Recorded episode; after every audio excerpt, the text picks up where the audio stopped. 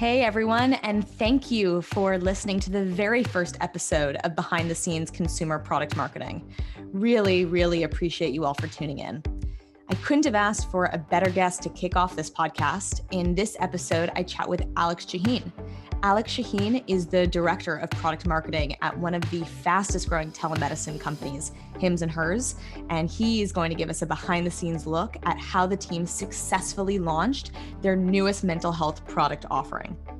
Next week, we have another really exciting guest, Meg Donovan. She is the director of brand and product marketing over at Uber. So, should be another really great conversation.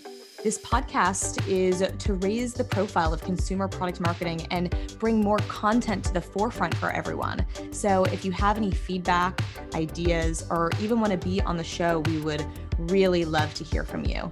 Feel free to connect over LinkedIn or shoot us an email at podcasts at sharebird.com and let us know what you think. This podcast is a partnership with Sharebird. Sharebird is a place to discover on demand content for your product marketing peers. There are so many great resources on there. There's a job site, AMAs, so definitely go check it out. But enough from me. Let's dive in and get a behind the scenes look.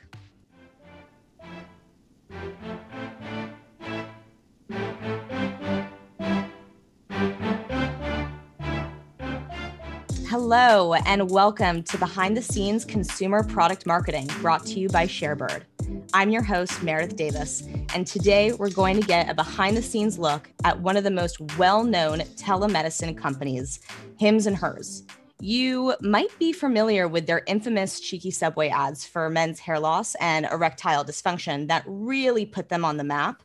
But today, we're going to get a behind the scenes look at their most recent launch of mental health products. So, really excited. Many of us have probably experienced that moment when your executive team asks you to figure out how to go to market with a completely new product in a brand new category with not much in the space to date. You start with rigorous competitive and desktop research to get an initial hypothesis, and then you start exploring potential concepts, get them in front of customers, both quantitatively and quantitatively, to understand one, who your customers are, and really what they want, their needs and behaviors. One of the most important skill sets as a product marketer is going from insights to impact. And that's really what we're going to be diving in today and discussing. But before that, for those who might not be as familiar with Hims and Hers, Hims and Hers is a telemedicine for all things men's and women's health. And telemedicine, what that really means is it provides the opportunity to get expert guidance from medical providers, along with prescription and non prescription products shipped directly to you without having to go to the doctor's office. Hims and Hers product offers span across many areas such as hair loss, sexual health, skincare, and now mental health. In just three years, Hims and Hers has become one of the fastest growing direct to consumer brands in history. They've raised well over 200 million in funding. But more importantly, Hims and Hers has really made it their mission to eliminate stigmas around sexual health and other conditions that impact people's daily lives that are not always easy to talk about. And that's really where the work of consumer product marketing comes in. To give us a bit of behind the scenes look into how Hims and Hers brought their new category of mental health products to market, I'm here with Alex Shaheen. Alex Shaheen is the director of product marketing at Hims and Hers and has led Hims and Hers through many product launches to date. Before this, he was the head of core rider product marketing at Lyft and led product marketing for various loyalty features at, at, American Express before that. So, safe to say, Alex has been in consumer product marketing for quite some time and has a wealth of expertise. So we're really fortunate to have Alex here. And Alex, you know, thank you so much. It's it's great to have you here. Thank you so much, Meredith. It's great to be here.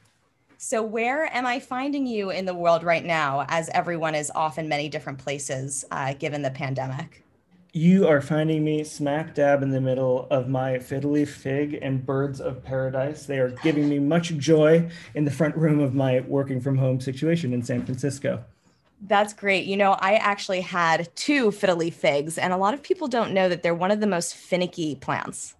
Oh my gosh, they really should be called fickle leaf figs because we've had so many die on us.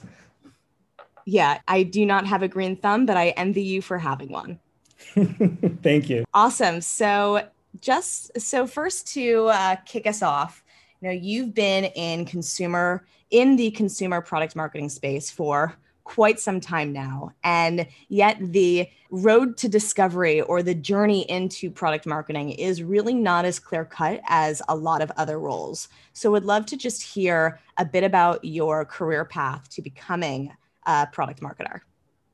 Absolutely. Well, I'll, I'll start with something confusing, which is I really have three characters to thank. I have uh, Prince Charming from Cinderella, Captain Von Trapp from The Sound of Music, and Captain Hook from Peter Pan to thank for ending up in marketing. Now, that sounds weird. Uh, I love those personas.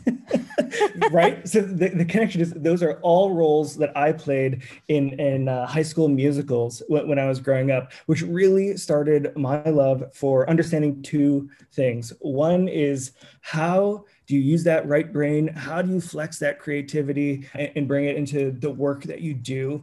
And two, how do you engage an audience? Because what a lot of people don't understand is with live theater, you are really doing this give and take dance, reading the audience the whole way. And how that carried through is I, I went to school, I, I went to uh, the University of uh, Pennsylvania undergrad, to the Wharton School, and I had so many contemporaries going into finance as a profession, going into management consulting, and I just I remember one night I was staring at my finance textbook and I called my parents and I said, I guys, I, I don't think I can do this. Like finance, investment banking is right for a lot of people, not right for me. Because I was just missing that right brain side of it that Captain Hook, Captain Von Trapp, and Prince Charming had, had taught me to really come to love. And, and what I found was as I started taking these marketing courses at Penn, all about things like how do you make things go viral and get people talking? How do you make people more likely to buy when they're in your store? Uh, what is the psychology of a consumer when you're trying to win them over?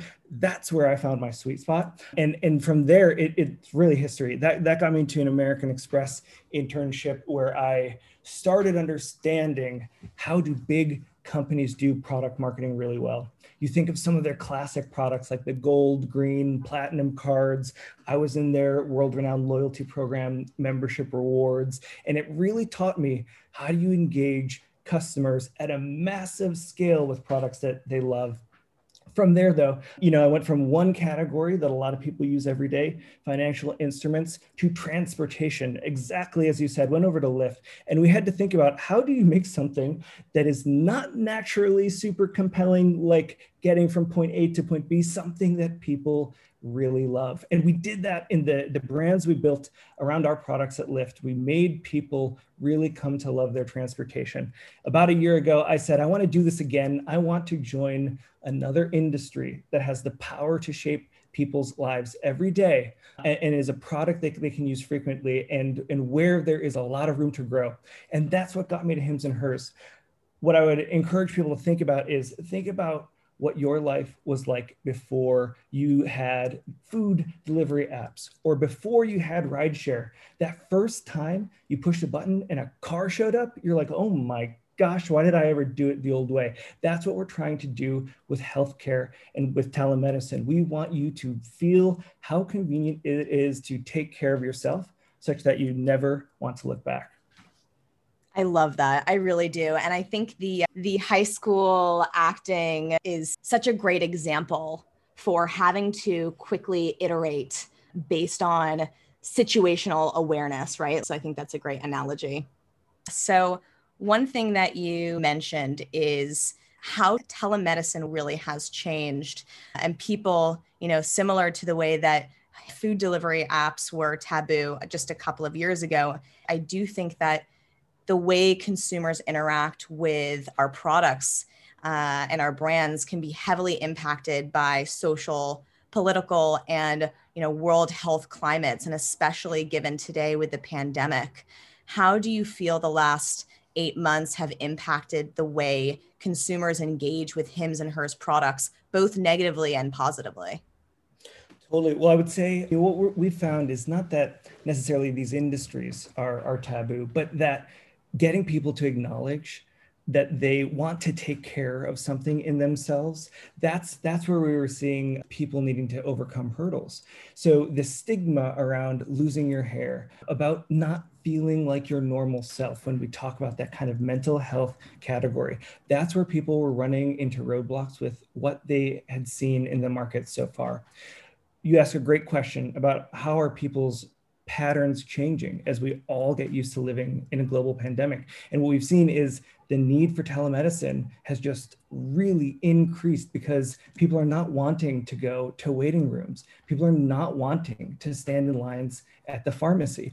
And what we have worked to do is play up the benefits of the service and of the products to help people see exactly how we can meet those needs. So a great example is over time, we have shifted some of our messaging in lifecycle and acquisition channels to focus on convenience from home without leaving your couch, really helping people understand that they can get that care that they need without having to go run errands out in the world while they're worried about the pandemic. And you know, that leads directly into all of our work for, for mental health. It is something that we have been working on for over a year at this point. But as the pandemic really started to get into full swing, that's when we realized we would have to accelerate our efforts. That's awesome. And so Hims and Hers, you know, has been around for three years, but is just now entering the mental health space tell us what the impetus was for starting to explore this this category and as a product marketer how did you start to begin to wrap your head around the problem fabulous question so as we have talked a little bit about Hims and Hers started by helping people address these stigmatized conditions. And we got the mandate from our executive team that we should explore mental health as the next frontier of this. If you think about it, what more stigmatized thing is there out there than admitting that we all want to take care of our mental health? We've gotten very used to taking care of our physical health, and, and mental health is really something that people are getting more and more comfortable with. That said, what we knew about mental health is there are probably many, many ways to do this wrong and very few ways to do this right. That's why we invested upfront in several rounds of research, a mix of quantitative and qualitative to understand what people needed in the market. We ended up talking to over 1,300 customers, which is exactly how we got to our initial product offering. Wow, that is really incredible. And kind of in, in talking through the several rounds of research, I think a lot of product marketers get a little bit concerned with do we have enough budget? I'm not a true researcher. What do you feel is a product marketer's role in research, working with stakeholders, whether you're at a large company or more of a startup? I would say there are a couple scenarios to keep in mind. Scenario one might be right, you do have more resources at your disposal. You have a great insights team or insights manager partner who you can work with to do really strong qualitative or quantitative research. You do have a little bit of a budget, you do have a little bit of time. In that case, what you want to do is understand what you already do know about the customer versus what you don't, and ask yourself how you're going to get to those answers. So, for us, for instance, we needed to know what kinds of mental health products would people even like.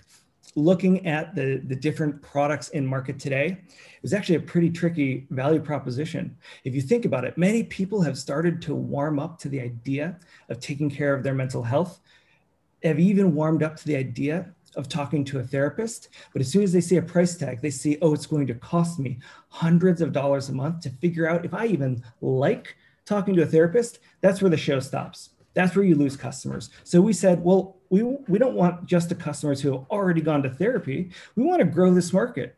We want to help people see the value of taking care of their mental health. So I, I had a realization well, if the function is I need to figure out what it's like to talk to a therapist, why don't we just scale a therapist time? That brings the cost way down. So we put people in support groups. We call them anonymous support groups because you can choose to be totally anonymous, camera off, only use the chat and not your audio. But that puts many people in front of a therapist at once to learn from them, learn about their style, to figure out if people even like it. And what we learned putting that into research is people absolutely love it. They had not heard of this in market before. They acknowledge, yes, that exactly helps me figure out do I like talking to a therapist? And it is a great example of where you have research pay something off and validate it before you spend the time and effort to put it into market. So great. That's if you have a little more resources, a little more time. Now, what if you don't? I have product marketers all the time ask me, I don't have that money. I don't have that time. Well, the great news is there are insights all around you. You just have to know where to look. Desktop research, of course, is a great place to start. Find those industry reports. What are your competitors doing? Synthesize their messaging. What are they offering? But also use your own data. You probably have customer support inquiries or tickets or questions. Spend some time with your customer support team. What are the themes of what people are saying? Do you run an NPS questionnaire? What comments are people leaving? Are they different per product line? What can you glean from that? Even spend some time with people in your office. It's better to do some focus groups to understand people that are in this market with people in the building than to do nothing at all. So if you don't have the time and you don't have the money to create the data, find it in clever ways around you. Yes, research is so incredibly important. I love what you said there. I think having an understanding of all these different types of research that product marketers have at their disposal, you know, whether it be quant and qual. And I think it's important to understand, you know, when to use quant and qual for the different stages of product development and your business objectives. So, really interesting there. And something that you had mentioned was that mental health is taboo and a lot of people you know felt like they didn't even know that they they needed it or were looking for it or wanted it. I i bet you found that there were a couple of different customer segments those who you know weren't even looking for it not interested and those maybe passively curious. I'd love to hear about the kind of personas that came out of some of the research and learnings you are so, so right. What we learned talking to customers in individual interviews was that there are a few reasons that they started seeking, let's call it higher touch mental health products and services. That might include things like therapy and working with a therapist. That might include psychiatry, which, by the way, there are lots of terms in the space, and uh, not everybody knows what every one of them means. So, psychiatry, think of that as the evaluation for prescription medication for things like anxiety and depression as it may be appropriate. What we learned is many people start those higher touch offerings because of a spiky need. One of those spiky needs might be a life event like moving to a new city, starting a new job. It might be a relationship change like a divorce or a breakup, it might be a loss of a loved one. Those are times when the pain is really acute and people will raise their hand and say you know what i really need the help from a psychiatrist and or a therapist to work through this so we call those internally Ready Riley because they are ready for those kinds of services. On the other end of the spectrum, exactly as you mentioned, we have people on the other end of the spectrum in a more passive state.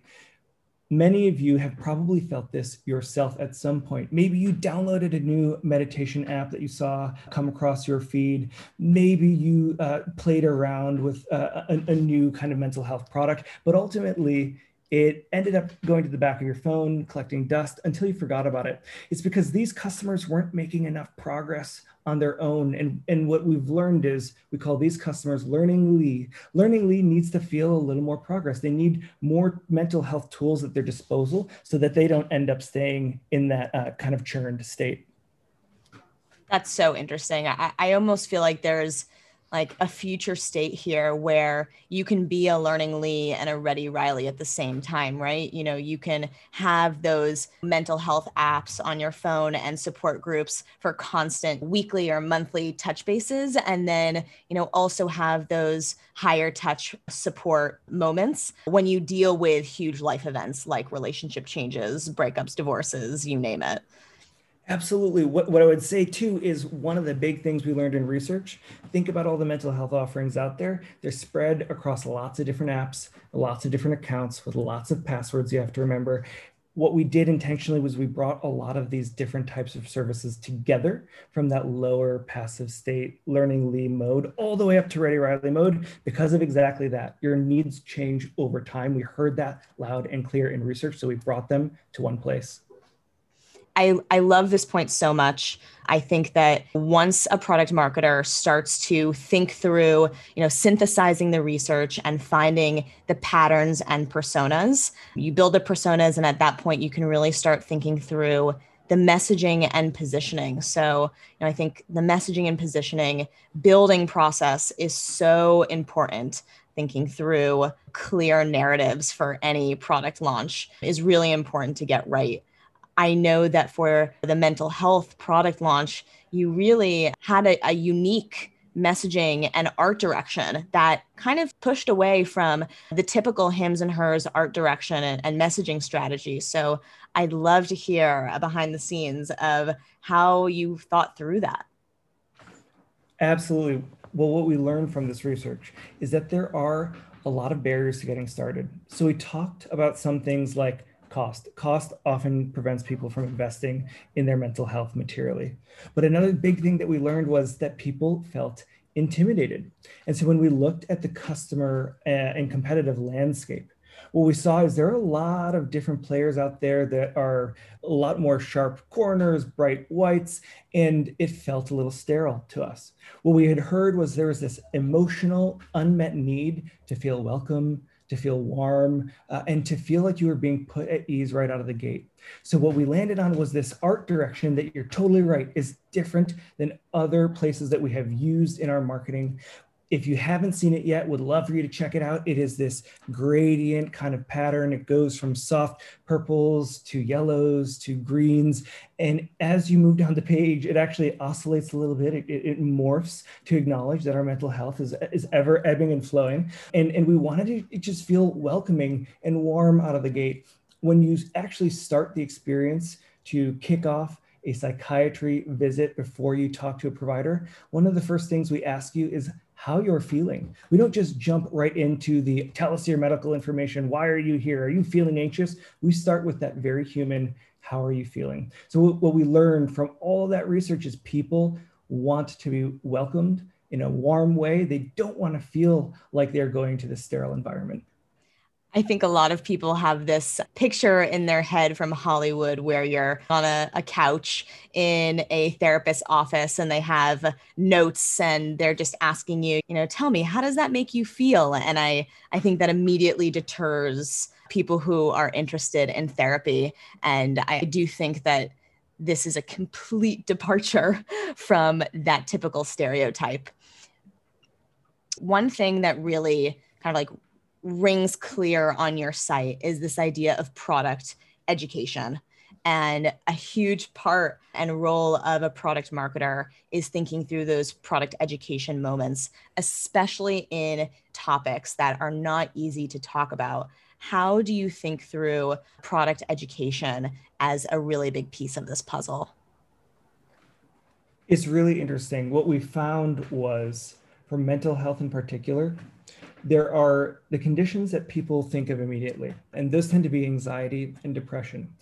However, even when you talk to people who have said, you know what, I think I might have some anxiety, I think I might be experiencing depression, when we ask them, what's top of mind for you, they say trouble sleeping. They don't immediately say anxiety or depression, which means it, it reinforces how stigmatized this category still is. People are still nervous to raise their hand and say, actually, I would like I would like to tackle this. They will say these workaround things like, I'm not sleeping as well as I would like to at night. Here's what that told us that told us that we cannot just go hard on anxiety and depression alone. We had to help people understand, to use your exact point, through product education, that the way these mental health services can help is with a number of things. Whether you are experiencing burnout, maybe you have been feeling more drained than usual for weeks on end at work. Maybe you have been feeling more irritable around family and friends. These are all actually related to having anxiety or depression. We just don't think of it that way. And we think of those as scary, intimidating words. So we had to do a lot of this work to help people understand how do I know this is right for me? Which of these products is right for me? Is the evidence backed medication and working with a psychiatrist right for me? Or is one of those groups right for me? If I'm not sure where to start, you're totally right. There is a lot of helping people understand who needs what product and where to start. Totally. And I think a big piece of this is trust, right? You know, it's really a process to build a relationship with therapists or with products and brands and building that trust. And I do think, as a product marketer, our role in product education is to really help build that. How did you guys think through? Okay, you know, we're building this new product line, new customers may not trust us at all. How did you think through building that trust through product marketing efforts?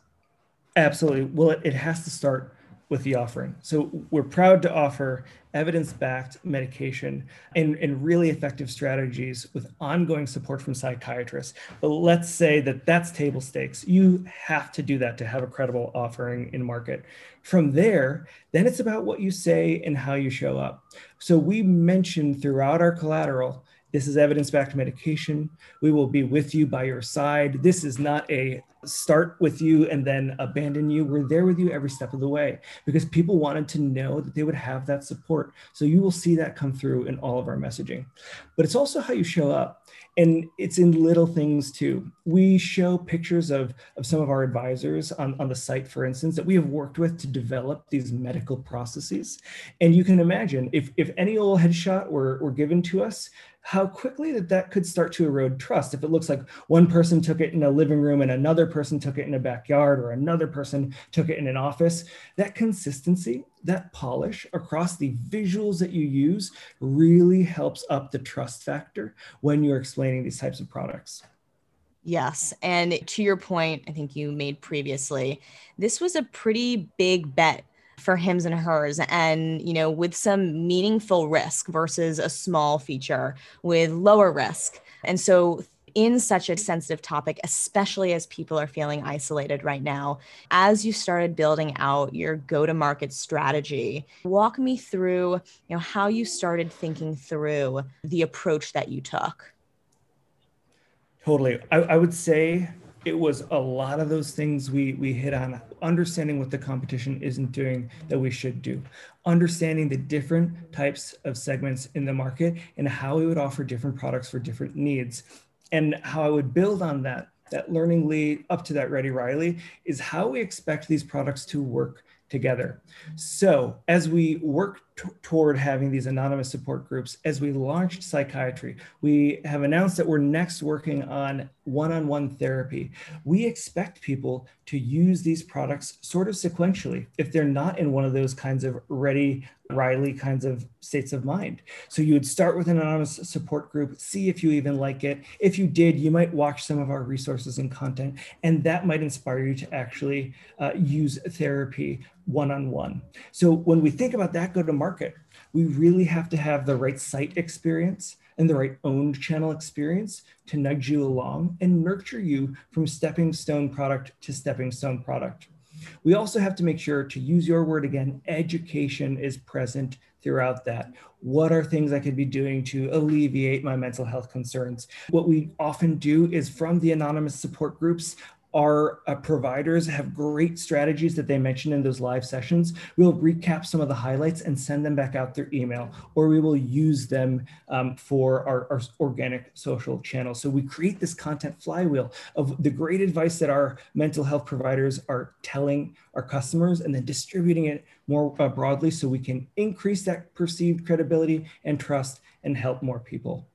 I would then say the main thing that we thought about after that, when it comes to, okay, well, what are some of the lead value props that we need to land?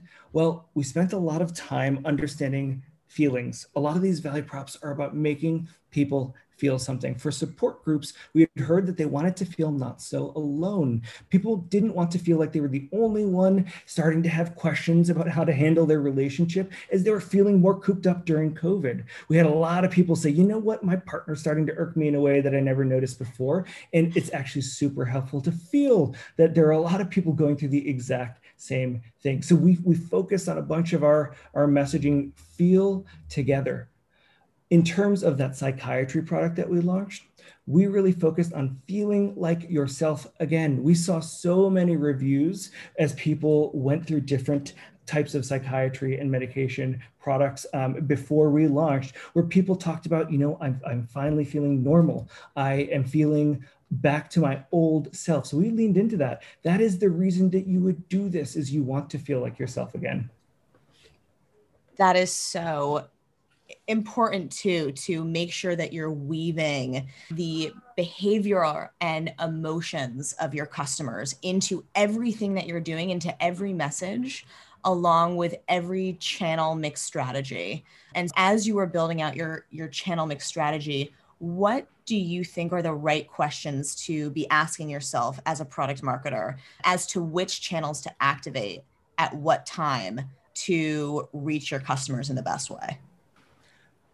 The, the stance we like to take is how can we accelerate learnings really quickly and try a number of channels? Because there are definitely interaction effects between your message, the type of product, and the channel that you're working in, in terms of things like perceived trust and credibility. I'll give you an example. Is audio a channel that we should consider because many people are new to the idea uh, of, of, therapy and or psychiatry of investing in their mental health in this way. So hearing it from a really familiar voice that's in their ears every week could help them see the offering is more credible than a search ad or display ad. Now, those also play a very important role, but we test these all concurrently to figure out what messages are landing best with which audiences, those Ready Rileys, those higher intent people versus those learning Lees at different points in their journey.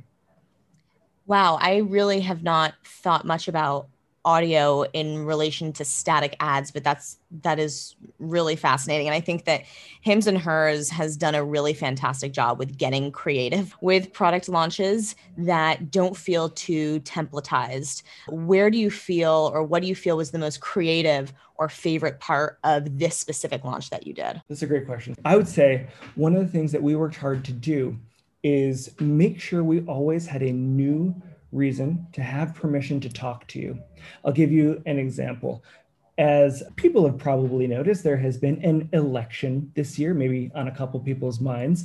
And what we saw is many more people were feeling stressed, irritable, anxious. And, and we actually put out a support group that we call STARS, Stripes, and Stress How to Navigate Election Anxiety. What I mean by giving permission is that gives us a new reason to reach out in organic social in email and lifecycle communications to push it on the site because it is so top of mind. So you can actually use little tweaks and refinements to your product offering to help people remember it and come back to it consider it again. We've also started to do this for as we get into winter and the darker months, the days are shorter, some content on winter blues, and having some of our mental health providers talk to you how to deal with uh, seasonal affective disorder or whether they're just feeling down as it gets dark. So I would say what, what I've been really proud of the team for doing is being nimble with that content and saying, well, how do we keep this fresh so we have a new reason to keep talking to you with something valuable?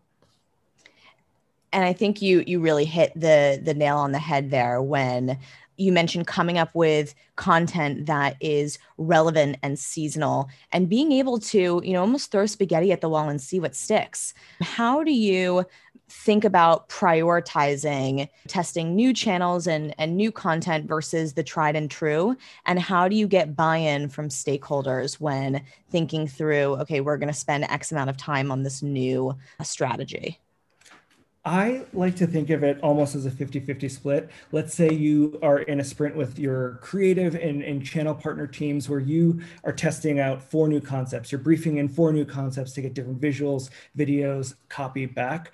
What I try to do is have two of those buckets be things that are doubling down on what you are already seeing working. The other two should be new buckets. Try a different angle. Is it affordability? Is it uh, credibility?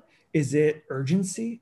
Lean into something else because what I have seen is it's really, really easy to get stuck what I would call a local maximum. If you think back to some of those calculus lessons, if you remember solving for the local maximum, that's that point on the graph that is the highest within a certain section. But there actually might be a much, much higher peak if you keep looking a little further down that graph. What we want to do is make sure that we are not zeroing in on that one little mini mountain. We want to find the biggest mountain. So that approach of a 50-50 testing, doubling down in two of the buckets on what you um, already know is working and exploring two new broader buckets and the other ones helps you get the best of both of those worlds. Yes, exploration with new channels. I I love that. I love that mountain analogy. And and as a product marketing leader who is in a, a, growth stage startup managing both the strategy and execution. How do you manage both when working on such massive campaigns and product launches such as this? I would say one of um, the, the best tools at a product marketer's disposal is that go to market strategy deck. We spend a lot of time thinking about it, and it is really valuable to centralize what all of your partners are going to be working on for the product. What are those benefits? What is the main value prop? What is that art direction? How is this coming to life?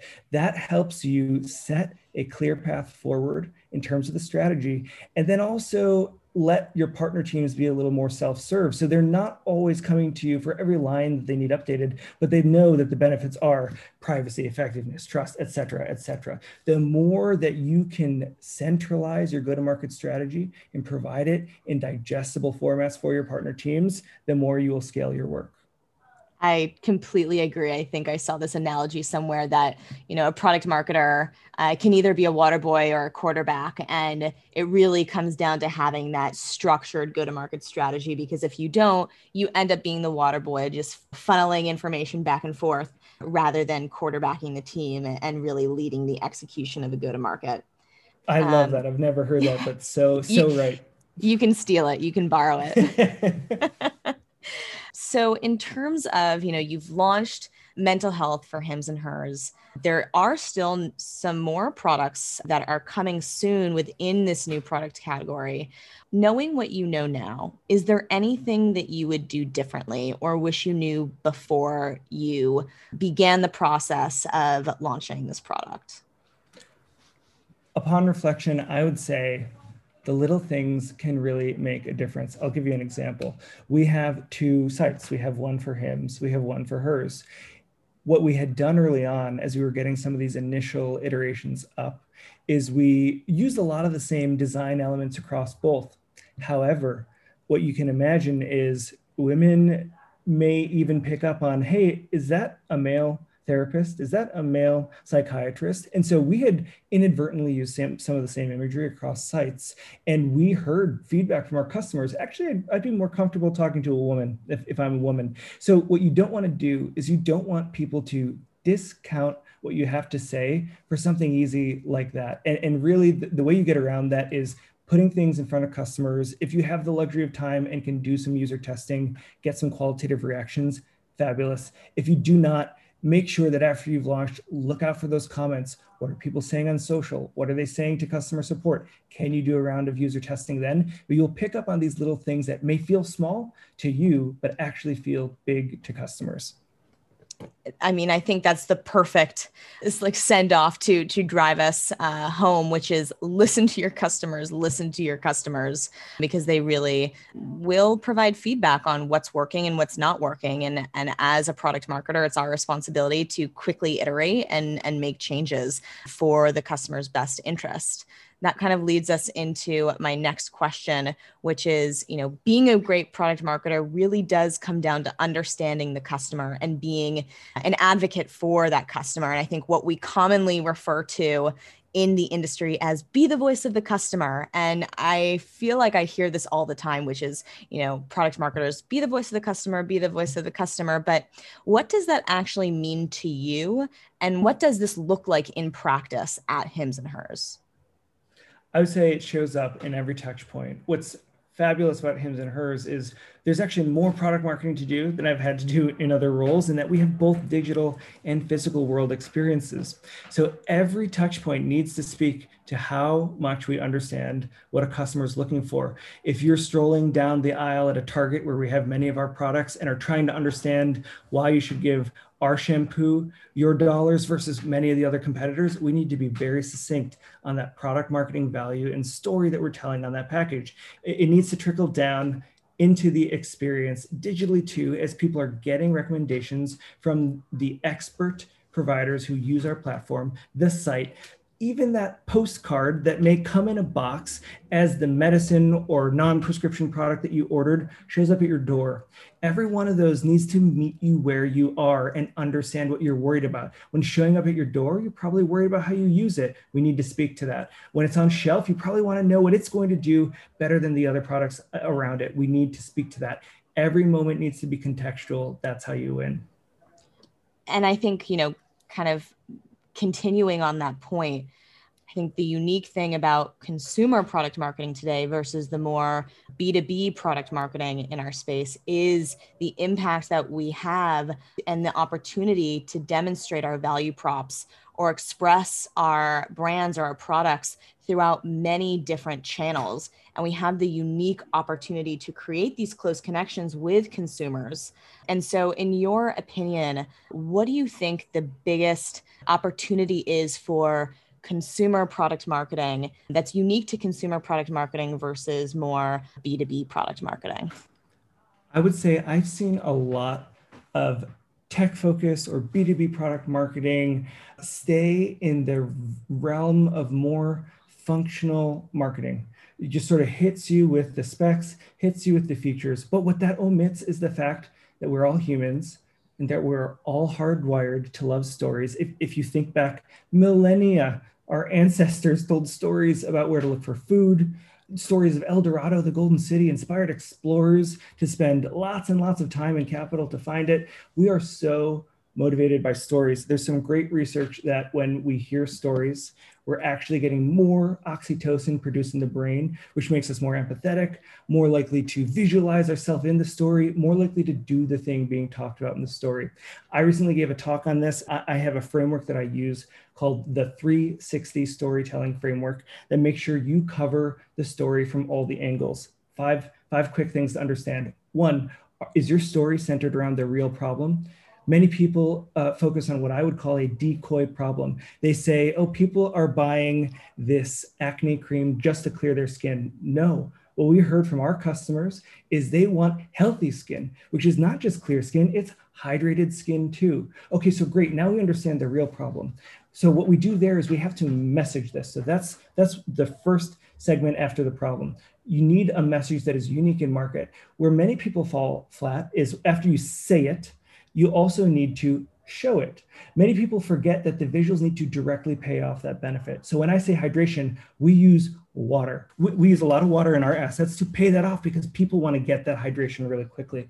The last two bits there are name it. If you can, your names need to pay off that value prop. A lot of product marketers are very comfortable in the descriptive naming land. So that might be acne cream. That might be something way more functional. But people in consumer product marketing, they want to see something more. They want to believe the story. Your product name needs to reflect that. And lastly, feel it. If that story ends when the product is in their hands, you're not going to get as far as you want. People need to feel the hydration. What we did in this skincare example is we actually made sure that the ingredients were kind of oceany. One of our cleansers has red seaweed extract to pay that off. That's how you say it, you show it, you name it, you feel it. I think that this is where consumer product marketing needs to go. People want to fall in love with your products. You just need to tell the right story. Wow. Well, I truly believe you are one of the the best storytellers I, I, I, know in the product marketing space. I think I found your product marketing superpower. I also know that you do a lot of storytelling on your LinkedIn. So where can people follow you to hear more of your stories? And I know that you also do some talking engagements as well. So where can people follow to to hear you more? I would love if folks just hopped on over to my LinkedIn profile. That's for Alex Shaheen. Hit that follow button if you're interested in snackable uh, product marketing and behavioral economics insights every week. I love that. Alex, thank you so much. This has been a really insightful chat. And thank you for giving us a behind the scenes look at Hims and Hers recent product launch of mental health. We're really excited to watch the progress of this product. So thanks again. Thank you, Meredith. I think we may actually have Captain Hook, Captain Von Trapp, and Prince Charming to thank, but I'll take a little bit of credit too. All right. Talk to you soon. Bye, everyone.